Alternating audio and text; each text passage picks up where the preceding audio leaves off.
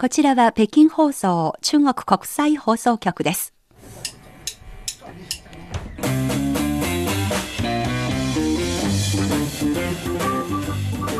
CRI インタビュー今回は引き続きブルースをというカテゴリーで頑張っているミュージシャンであり、えーそしてさまざまな活動に頑張っているシャオフーさんにスタジオにお越しいただきました聞き手は私大正円に日本人スタッフの梅田健です。よろしくお願いします。はい、今日も引き続きよろしくお願いいたします。さて、シャオフーさんですけれども、前回の話では、まあ、8年間ぐらいですね、日本の大手総合商社に働きました。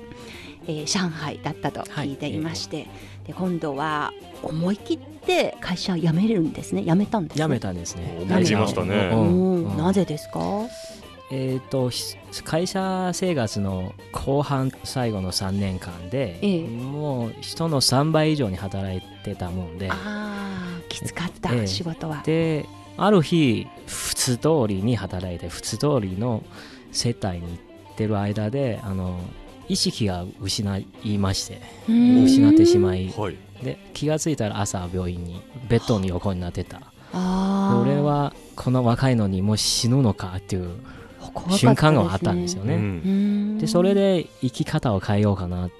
働きすぎたんですね。過労死にならなくてよかったですね。でもそう自分はそういう意識もなかったんですよ正直。あまり寝る時間もなかったんじゃないのですか？寝る時間ほぼなかったんですね、はあ。ええでもそれが誰かがやれやれというんじゃなくて自然にそうなったんですよやっぱり。楽しくで自然にそうなってた。なんですね。でああのー。やっぱり信頼された仲間も取引先もやっぱり答えななきゃいけないし、で自然にそうなるんですよ。別に会社からお前残業しろとかそういうのはなくて。おー。で最後の仕事をまあでも何事でも途中であの掘り投げてもそれが人としてはやっちゃいけない。ちゃんとね、けじめをつけうん。けえて。え。で最後のちょっと大きな仕事を成りと遂げた時に、ええ。もう俺も会社生活を卒業しようかなっていうふうに思ってて会社を辞めてしまいました。うん、はい。まだ年は20代。はい20代ですね。ですね、はいはい大きな決断、ええ。また人生の新しいスター。新しい1ページが始まり、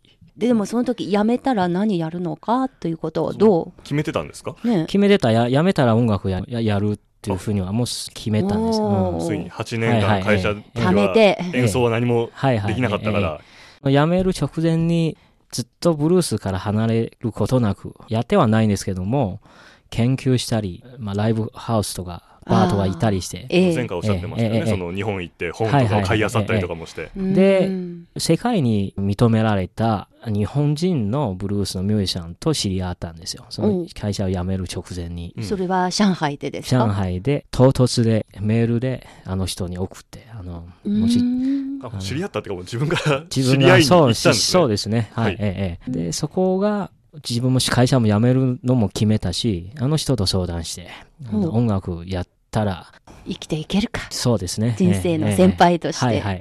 えその方はその時は上海にいたのですか？その人、いや、その人は日本にいます。あ日本にいるミュージシャンのうんはい日本にいるにミュージシャンで。ブルースの,、はい。あのずっと、まあ、それこそそれまでにはあの資料やらとか本の中で。中で CD とかいろんなところに。憧れていた方ミュージシャンですね。はい。もちろんもちろん。菊田俊介というギタリストでした。あ菊田俊介さんというギタリストの方、はいええ上海に来てくださいということでした上海に来てくださいと。まあ、率直に会いたい気持ちもあるしあうのん中国で皆さんにブルースを披露していただけるというふうには思ってて。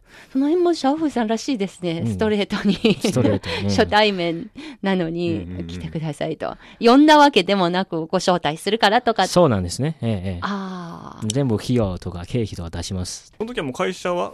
まあ辞める直前。辞める、まだ会社に席を置いけんけん完全に、うんうん、辞めてはななないじゃあもうある意味もう仕事辞めようかなって思って、はい。北さんに連絡して。助けを求めるような気持ちもありました。ありましたね、うん。ええ。今を抜け出して次へ行きたいと。そうなんですね、はい。そしたら菊田さんはすぐ答えてくれた。すぐ答えてすぐに来てくれた。うん。あの人はあのシカゴで活躍してて。はい、シカゴでブルースの将軍というふうに、将軍という称号をね、うん。はい、あのアメリカ人の人たちが呼ばれてるええ。将軍。もう、すごいですね。でその人が要はブルース100年を祝うすごい監督さんが撮っった映画があったんですよ。うんええその映画に唯一のアジア人として、アジア人として唯一。唯一出演した人で、うんで、その映画を見て、あ、この中で、なんかアジア人系の顔も見られたなという、あの背景があって、ええええ、それそれで連絡してすぐに上海に呼びました。うんうんまあ、その前にですね上海に8年間働きながら滞在したシャオフさんですけれども、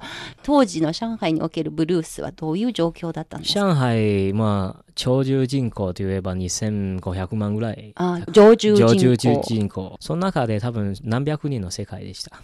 じゃあマイナーな世界だったんですね前の世界もちろん今でもそうなんですよ。少数一部、本当のわずか。ベテランもいないし、名前ぐらいが聞いたことのある人がある程度いるんかな。うんでもあの各都市、上海と北京の大きな都市で、やっぱりブルースのミュージシャンはいるはいるんですけども、うん専門的にやってる人も稀にしかいない部分。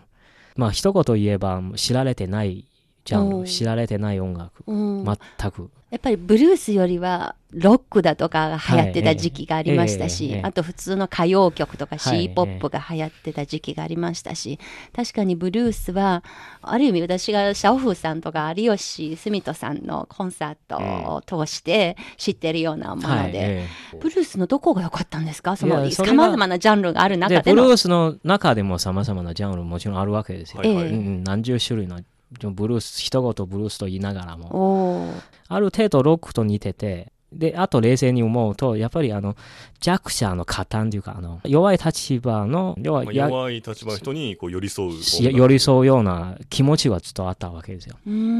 で、そのブルースはブルーチーじゃなくて、暗い音楽じゃなくて、あの暗い部分がどういうふうに自分の体の中で消化して、うんで、人に向ける瞬間はもう本当に明るい部分しか残らない。おーあーで、内容を深々考えると、やっぱりあの時代の黒人が、あの、た社会的なあんな立場なので、うんそこが共感を持つわけですよ。ちょちょっと複雑なんですけれども、ええ。要はよ弱い立場の、あの、生まれた環境もそう弱い立場だし、そうなんですね。ブルーっていうのはまあブルーな気持ちですかね、はい。暗い落ち込むような気持ちだけども出すときは出すときはもう明るい、やっぱり人に喜ばせるような音楽なんですよ。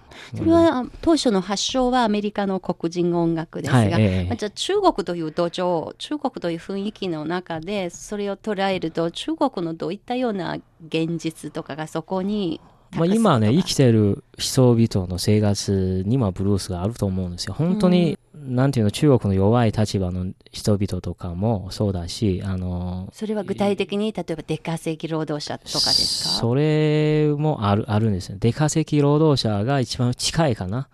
気持ち的に。でも、オフィスビルで働いてる会社の中に会社のもやっぱり人たちにもふさわしいですよ、本当に。あのよくよく考えてみれば、みんな弱い立場なんですよね。辛い部分がどういうふうに消化して、前に向いて歩こうっていうんじゃなくうて、ん積極的にブルーな部分は持ってて誰でも持てるんですよ。ブルーな部分をどう消化して、はい、どうどう紹介して。表現あるいは表に出していくか、ええ。うん。そこが魅力的な部分でした。なるほど、ええ。それにもう惹かれてもう数十年ずっと大学1年生から今。日に至るま十で変わってない愛し続けてきたのですね。そうですね。ブルースという美人を、一途に。ねえ。そこは多分理解してもらえるには、ものすごく難しい作業というか授業という部分が深いと思うんですうよ。ん。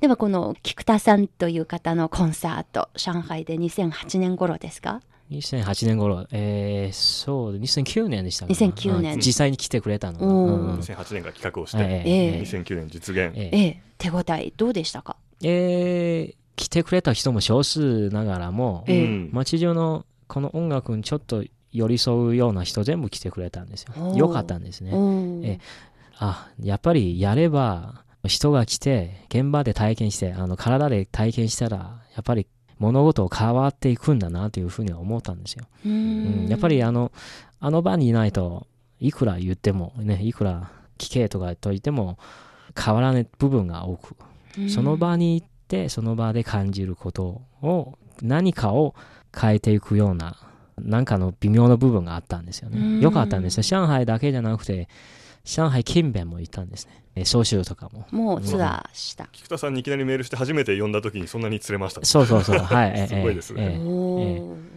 でもその費用はも全部自分負担ですね。う、あのうんうんまあ、ちょっと金も貯まったんですよ、実際的に。でもやっぱり勇気のいる作業ですよね。会社は辞めました。はいええそして念願のブルースのコンサートも自分で企画して主催して成功もできました。うんでさあその後どういうふうに今後の人生をどう歩んでいけばいいのかそこでどういうふうに考えて私たち目の前にいるシャオフーさんが今北京が拠点なんですけれども、はい。で、菊田さんのコンサートでのツアーが終わってて、ええ。それであのやってるうちにものすごく深くまでお互いに話を合ってたんですよね。おでアドバイスを求めて。でこれから音楽という事業というかあの食っていけるかどうかも確かに迷いはあるんですけども、う。んまあ一本的にやりたいって言い出してで菊田さんがやるのであればとことんやったらいいんじゃないですかみたいのをアドバイスされました、はいさされてて仕事も辞める会社も辞める、うん。今までの人間関係を全部切る、ですね。ね。でそうだとすると上海にいられなくなる。いっそ拠点を移して北京に行きましょうっていう思いふうには切って自分のあの大学の後は知り合いのいない東北じゃなくはあ。て南へ行こうと置いたけど 今度は会社を辞めて知り合いのいない北へ戻ろうと。うん常に何かを新しい新天地の開ね、拓、中学中学校の時先生でしたっけ？合ってましたね。一匹狼だ そうですね。でも北京は確かになんだかんだ友達は上海よりは多くて、結局。はい。えー個人的なあのプライベートの友人というか友達がね。でそれで会社を正式に辞めてすぐに北京にいたんですね、うん。うん。日本から買ってきた本とか CD とかも一緒に北京までどのぐらいの量になりました、えーっと。ね CD, と CD の量というと自分が寝るペットがあるんですよね、はい。そのペットの板を抜いたら全部 CD の形になってる。2000枚ぐらいかな。CD でベッドを作ったようなもんですね。そうですよね2000枚以上だと思うわ。全部日本で買ったし。ちゃんと整理してます。毎日聞くものも決まってたんですよ。ラジオ局ができそうですね。はいはい。でそうですね。えはあはえもう日本で発売されたものは全部買ったんじゃないかなってくらいの、ああそっか。ブルースというジャンルにおいてね、え。なるほど。で新天地で音楽を仕事にするわけですけれどもすぐにこの北京になれました、はい、慣れないところななくて僕自身もあの北出身というか、うんやっぱりす住む環境にしたらどちらかというと北京の方がし親しやすい。上海行った時よりもむしろむしろ快適でしたね。あ、ーええ。なるでその当時も多分貯金もあったんで、おええお金には困らなかったええそうなんです。あの ちょっと偉そうに日韓のど真ん中にちょっとあのアパートを借りたんです。よあららら二貫路の真ん中。すごくいいところですよ、ねえ素敵ですね。フートンの中ですか？ええ布団の中のマンマンションみたいなマンション。じゃあ北京らしいところに住まいを構えて、であのライブハウスとかそういうミュージシャンのお友達も、もうすでに行ったんで、うん。ええ。なんだかんだあの中国で音楽やろうと思う人が北京を拠点する人が多くてなるほどね。いろんなねいろんなジャンルの中で、うええ。んそこで仲間も出会えたし、ええあのもう引き続きこの企画をしていこうかなっていうど真ん中ですね。なるほどえね。シアライインタビューブルース音楽にハマっているシャオフーさんに話を伺っています。聞き手は私王正円と。梅田健です。ということで、うん。シャオフーさんブルース音楽にもう本当に恋人のような付き合い方をしているの人生をですねかけてね。ですね。大学1年の出会いからずっとですよ。はい。それで思い切って上海での仕事にけじめをつけて上海とさよならして北京に引っ越してきたのは2010 15年の冬でした。の冬。冬、はいえそこで北京での生活を始めることになりますが今度はなんと大きな音楽の旅。自分自身の音楽の旅、企画し始めるようですね。え。はいええ。北京に移して同じブルースをやってるミュージシャンはい、も知り合いになってて友達にもなれたんで、ええ。北京で知り合ったんですね。ええ、あのツアーでとかで上海にいてた頃からもしてたんです、ええ、でいかにもこの音楽が知られてない、うん。で自分も確かにいろんな資料や本や CD や聞きまぐっててよ。ある程度が分かるようにはなあの外から見てあのこの人がこの人は分かってんなっていうふうにはなれたんですけどもやっぱ自分自身が納得いかない、あんまやっぱりあの何かにふさわれて前に壁が見える。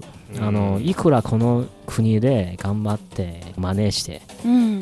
本読んで CD を聴いて、生まれた地に行かないと、正真正銘にこの音楽分かったとは言えない。うん。という自覚があり、はい。で、その友達、ブルースをやってるミュージシャンええ。と相談して、そしたらアメリカ行こうかなっていう、ブルースが生まれたところと、その百何十年が発展してきたうん。ルートを全部回りましょほう。それが多分2ヶ月かかるかもしれないんですけども、ううん。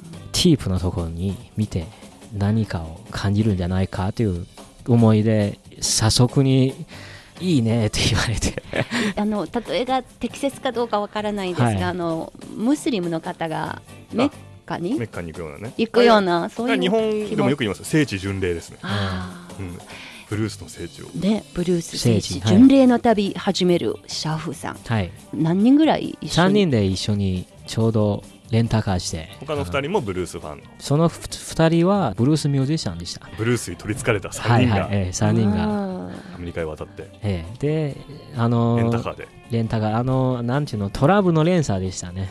トラブルの連鎖。って言うと、あの、もう本当に3人があのアメリカ大使館にビザを申請しに行くときに別に嘘は言いたくないしう。ん、お前ら何しにアメリカ行くのとか聞かれるんじゃないですか。で、ブルース探しに行くと言ったら、向こうが、はーって感じ。なんでやねんみたいな。いやいや、あの、あの旅行ですって言っとけばいいのに。うんブルー。スを探しにあのおお前ら俺をバカしてんのかみたいのあ向こうの本当そういう風になったんですよ、ねー、何の冗談だみたいの、ビザの詐称を審査するスタッフがですか？信じてくれなくて。あ 最後の最後あのいろんなのを見せてライブの動画やあのどれだけちゃんとブルースをやってるのかと。そうそう。それを見せた結構時間かかったんですね。あ何時間ですか？まあ30分とかもう結構緊張しながら、ね。もしかしたら却下っていう 結果3には。人バラバラに一度一斉に一斉に申請しに行ったわええ、けです、3人組ということで、うん。でも最後になんか笑ってくれてもう 本気だなっていう。よかったですね。で OK というふうに。それでそういう。6月にいたんですけども、はい。ちょうどアメリカの最大なブルース音楽フェスの時期なんですけどそれを狙っうんてビザの申請出したわけですよね、でそれ入国の時に全くビザ申請する時の人の申請費のように同じ質問を繰り返されのおまけにあの空港で7時間閉じ込められなぜ？入国の要因が不明瞭っていうかあブルースを見に探しに来たということが理由にはならないんですね。ならないじゃないかなでもおまけ長いし。あるいはそういうピュアな気持ちでアメリカにやってくるというのが今のご時世では考えられないといや中国人は考えられないっていうのが一般的に思われるんですけど、へーお前ら日本人違うからっていう。最初に向かったのはアメリカのどこの？シカゴ。あ北京からシカゴまでの直行便、うん直行便。ありました、うんありました。なるほどもう要は不審人物の小部屋ですよね。あの怪しそうな3人組。そうそうそう、うん。英語は上手でしたか？英語はおお三方？全然 全然。まあでもちょろっとでも喋れるんですけども。でもあの僕僕があ音楽は演奏すればよかった。いや僕あのでも荷物も全部触れないところにあるし入入国審査の時に不審人物とされるから。うん。説明できる資料がないし。ないし。うん。携帯しかなかったんですね、うん。うん。で自分が言う英語がなんだかんだちょっと日本語よりというかなんか 本当に発音がちょっと変だったんで結果的に翻訳を読んだんですよ。通訳ああ日本語のせいにするなよとか日本人のリスナーが聞いて 文句あるかもしれないが。ねまあとりあえず。アメリカ人からしたらね怪しい英語をしゃべるね。本当に何人なんだみたいになったかはあ。もしれないですよね。哲訳さんが来たええ。千秋さん来て。まあ、ようやく入れたんですね。7時間かけて。で、うん。最後に携帯を見せろとか言われて。要は多分疑われたのが本当に見るんじゃなくて仕事にし来たんじゃないかなっていう。不法就労のうん。疑い、不法就労、うん。うん。それで長く閉じ込められようやくアメリカに入ったって感じ、うん。いやシカゴでの旅。最初に出会ったのはどなどのミュージシャンのどなたでしたか？最初に行ったのがその日の夜約束があってジャンプセッションに加えてももらえるような、うーん。あのあ演奏する、うん一緒に演奏する。う。ん。その人たちに電話すればよかったのにね。いや多分できなかったんじゃないかな、あうん。それであのトム・ホーランドというアメリカの白人のギタリストがいて、いわゆる伝説級の人のバックサイドマンとして務めた。伝説級の人と一緒にやってきた。にやってきた、すごい。超嬉しい。えねえ。でもあの人が多分この3人がもうとうにアメリカに入ったはずなのに、メッセージ1個も来ない。うんどうされたのかな？まさか小部屋にいるとはね。中国出てアメリカに入って7時間空港ということで、もう20何時間以上経ってたわけですよ。うんで、ええ寝ずに、で、レンタカーのところに車を取りに行って、えその頃から雨が降り出してな突然。突然。それ何、何雨って言うんですか、ね、激しい雨ですか？あゲリラ豪雨みたいな。いや、ななんかふなんか言葉が言い回しにわかが雨。あ不合適泣きっ面に？そうだね。そうか。蜂泣きっ面に蜂、みたいな7感じ。時間の後に雨みたいな。雨みたいな。で、道もわかんない。GPS もそんなに適当な GPS だったんかな。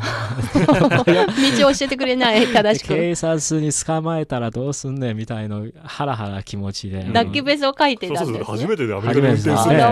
ドキドキしますよ、それね。で、30何時間も寝ずに、ようやくあの約束のクラブにたどり着けたっていう感じ。それ間に合ったんですか、時間は？間に合ったんですよ。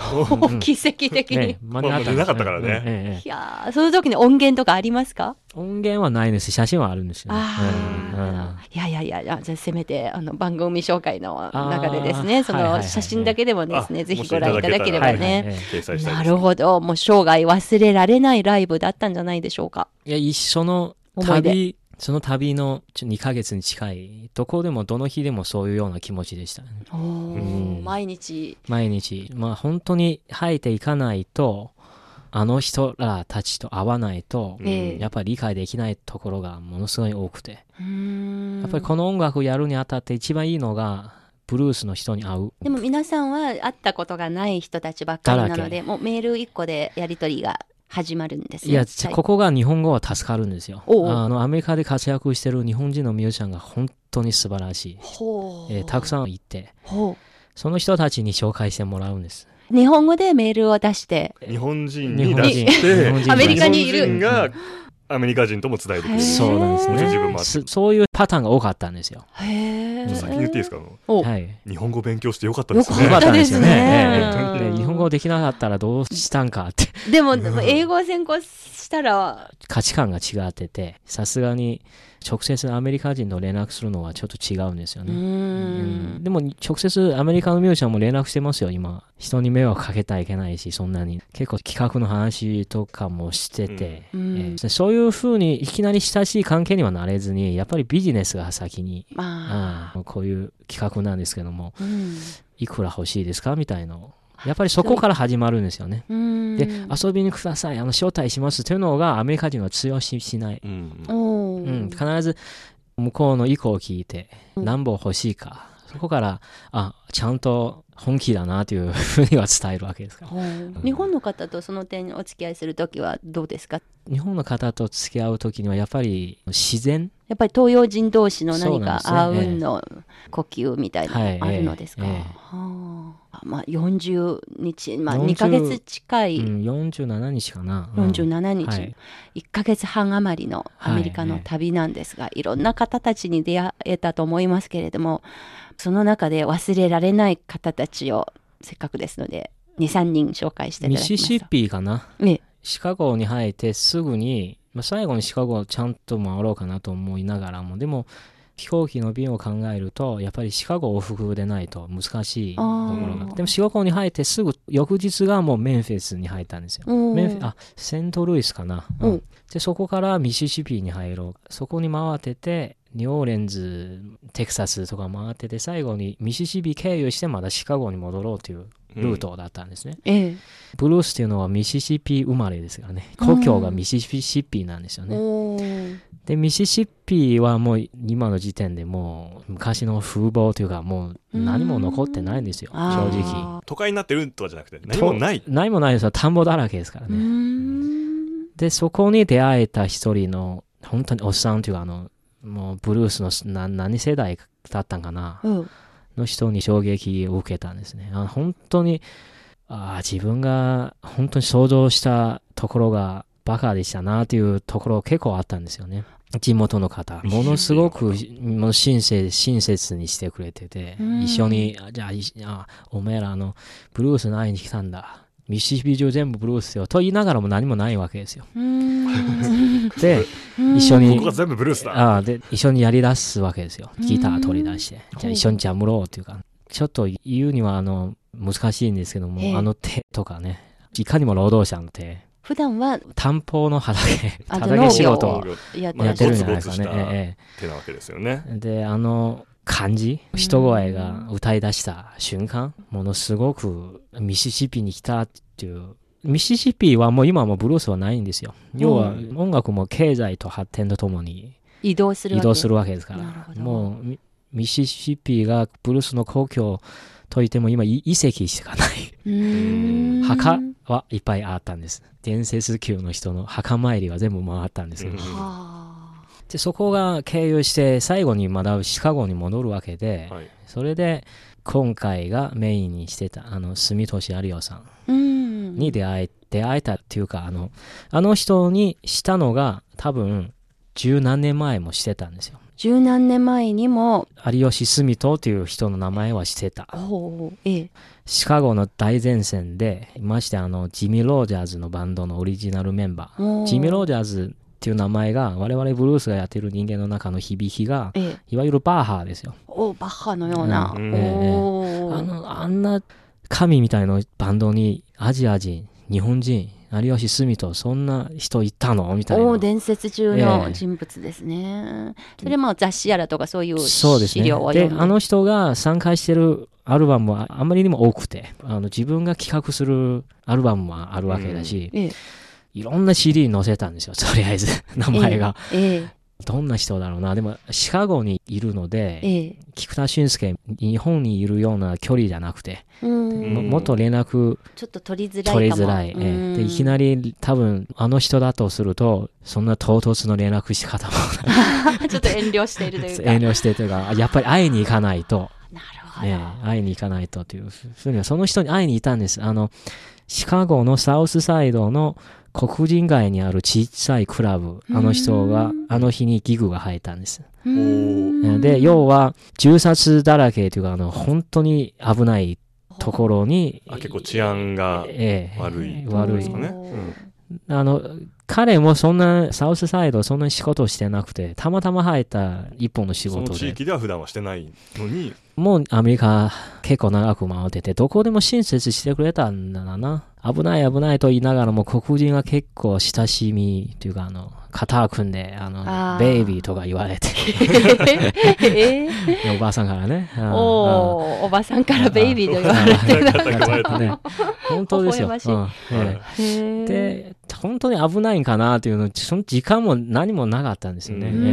で、会いに行ったら、有吉さんの多分頭の中で、まだどっかのファンがちょっと来てくれたんだなっていう追っかけがやってきたと、ええみたいな感じだったんだよ。で、自分もまして大きなあのキーボードを抱えて、ええ多分我々にかばう時間もなくて、ささっとステージで多分スタンバイというか、あの、準備をしたかったんじゃないかな。ええで挨拶しても、スーッと取り掛かって何の返事もなしで。うんああ目の前から消えていった、で、彼の考え方は多分あの、もう自分の準備をちゃんとしてからまだ折り返して、うん。挨拶に来るかっていうイメージで。うん。で、あの人に初対面、ずっと前からしてた、シカゴの神様のようシなカゴのブルース音楽界の中のトップのアジア人のミュージシャンうん、に会いました。ドキドキワクワクで、さすがにちゃんと準備を終わってから折り返して挨拶にしてしてくれたんですよ。あ本番前でいきなりどうも、ー日本語ではじめましてとか言い出した途端で、でもええ普通日本人と思われるパターンですよね、あの時点で。なるほど。中国人とは思わずに。ほうああで、この3人の日本人がまだ俺のショーを見に見にくれたんだっていうのは、で、北京から来ましたっていう一言で言っていたら、えーお前、こんな危ねえとこよう来てくれたなって、その時点で態度というか、あの、変わりました。自分の若い頃と重なって、結結構可愛がられたというか、あの、うん。大協力してくれたんですよ。もうシカゴ中に彼が直々運転しながら、はで彼の言い分としては、お前らが外もんでしょ。あの要は観光うん。客でしょ。はあ。俺は本番のローカルローカルのシカゴに住んでる人だろう、うん。それは俺が運転するべきじゃねえかっていう、うん。ホストだから、ええ当然ですと、えへええじゃあ言葉に甘えていろんなスポットのところにも連れてもらったり、うん。素晴らしいミュージシャンが全部紹介してくれたわけよ道案内人ですね。夢のような時間ですよね。そうなんですよね。ねだってジミー・ロジャースとねええ。一緒に演奏した要はだからバッハの バッハの仲間あがあ運転して案内してくれてるような。超リッチ贅沢。そうなんですよねですよね。うん。もうどういうふうに言えるかも分からずに熱い人なんですよね。本当に彼が特別日本人でもないアメリカ人でもないちょっとうん。独特な人格で魅力的なうん。人なんでした。で、いろんな人ところを連れても回ったりして、いろんな人に紹介して、おおまけにシカゴ中のメインのクラブ、ブルースクラブ全部声をかけて、あいつら来たらタダに入らせろ、みたいめちゃ親切ですねね。有オさん。かっこいいかっ話ですこいい、ね。え。え感動的。な。で、シカゴのミュージシャンが本当になぜシカゴブルースが今まであの本場というかあのシカゴブルースの故郷になったかというと、ええ。で我々がギターを背負ってとか楽器を持ってクラブに入った途端ででステージにどんな伝説級とか、まあ、CD とか CD カバーしか見れない素晴らしい人でもあ声をかけられる、お前らミュージシャンかっていう、ううんん、そうです。あのギター弾きとか you, play guitar とか言われてう。うんと言った瞬間でどうぞ舞台に上がろうとか、上がれとか言われる。はあ一緒にジャムろうっていうのが、というのがシカゴの独特の文化だと思うんですよ。ステージとの距離というかなんだろない。う。もう演奏家は全員演奏で一緒だろうみたいな。演奏代わりに、スタートは演奏ですからね。もう音を出しあ挨て。拶よりもええまずは演奏。ままずあの舞台に上がって音出して。はははかっこいいですね。で楽器できない人だとちょっと恥ずかしくていけないんですでね。ももちろん、あの、下手くそだったら次回もないと思うよ。あの、いわゆる、こっちの音楽的に言うと、この言葉が分かってるかどうか。なるほど。シカゴブルースみんなやってんのに、えで、自分が上がってたら、テキサスブルースみたいなえ、それもことをやってたらルール違反。う、ん。それが多分客に嫌われると思うし、分かってないな。ー厳しい。ってなっちゃうね。まあ、まあ仏教小説の中のジャンホーというかそういう世界みたいそうですね。なんですね。その独特なその雰囲気の世界がありまして。それが今までシカゴブルースというか、うん。シカゴという魅力的な街の本当に素晴らしい部分だと思うんですよ。いや有吉スさんのおかげで、ますますディープなところまで知るようになったアメリカのブルースの旅でもあったんですね。そうなんですね。え一緒に行ったミュージシャンのお二人はまたどのような感想だったんですか？ええ一人がギタリストで、ウェイウェイという、ええウェイウェイさん。もちろん今の中国のブルース音楽界でトップのギタリストで、えでもう一人がワンジョンっていうベーシストが3人が一緒に行ってて、ええ3人とも未だにでも夢のような旅でしたね。超超超超ハッピーな幸せそうなんなですねええそういう旅だったんですね。それがやっぱり入る前の考え方だと実際に入って触れて、ええいろんな人と会ってからやっぱり考え方が変わるわけですからうね。ん本当にこの音楽の意味は何なのかというのが思い知らせる部分が多くて、うんまあ、音楽だけじゃないんだと思うんですけども何かをやろうと思えばやっぱり会いに行くっていうのが、ね、うん大事だと思うんですね。実際に触れてみるとか、ええその中に入っていくということがはい大事なんですね。まあ、今は何でも BR あのバーチャルリアリティでもはいはいいろいろ体験できる時代なんですけど、やっぱりシャオフさんたちはそうではなくやっぱりリアルの世界に。飛び込んで、ええ実際に五感で体験することの大切さを。それでも物足りないって感じもするし、ねやっぱり機会があればどんどん行かないと。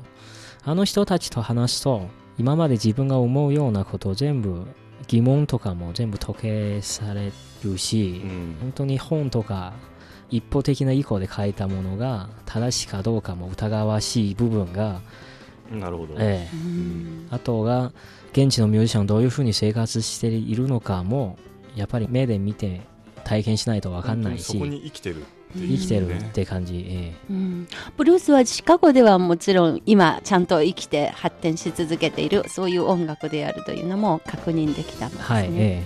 まあいろんな意味で本当に現在目の前にいるシャッフさんにも、うん。あの影響を与え続けているそのアメリカのブルースの旅だったと思うんですけれども、まあ、振り返ってみるとその旅その後のシャッフさんとそれから中国のブルースの音楽にどういったようなその影響というかどういうふうに生かされ続けていると今見ていますか？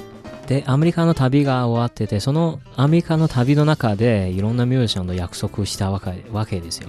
有オさんに最初に、彼がなんか中国に来たことなかったみたいですななかねそれまで。なくて、彼が文学の出身だったかな、大学。うんうんええ。で、中国にものすごい興味が持つ国なので、うん。で彼が最初に来てくれてシカゴから彼が来てくれた、その引き続き彼が今一緒にやってるバンドのリーダーっていうのがビリー・ブランチっていう。もう本当に今のシカゴブルースの中の頭みたいな存在の人も来てくれててでその引き続きシカゴブルースホールファミリーあの辺の全部すごい人たち全て話をつけてで中国でツアー回りましょうみたいなすごいことですね。で起爆剤みたいな旅だったんですね。はい、ええで、徐々に徐々に今、現実に変わっていく最中なんですね、今のところが。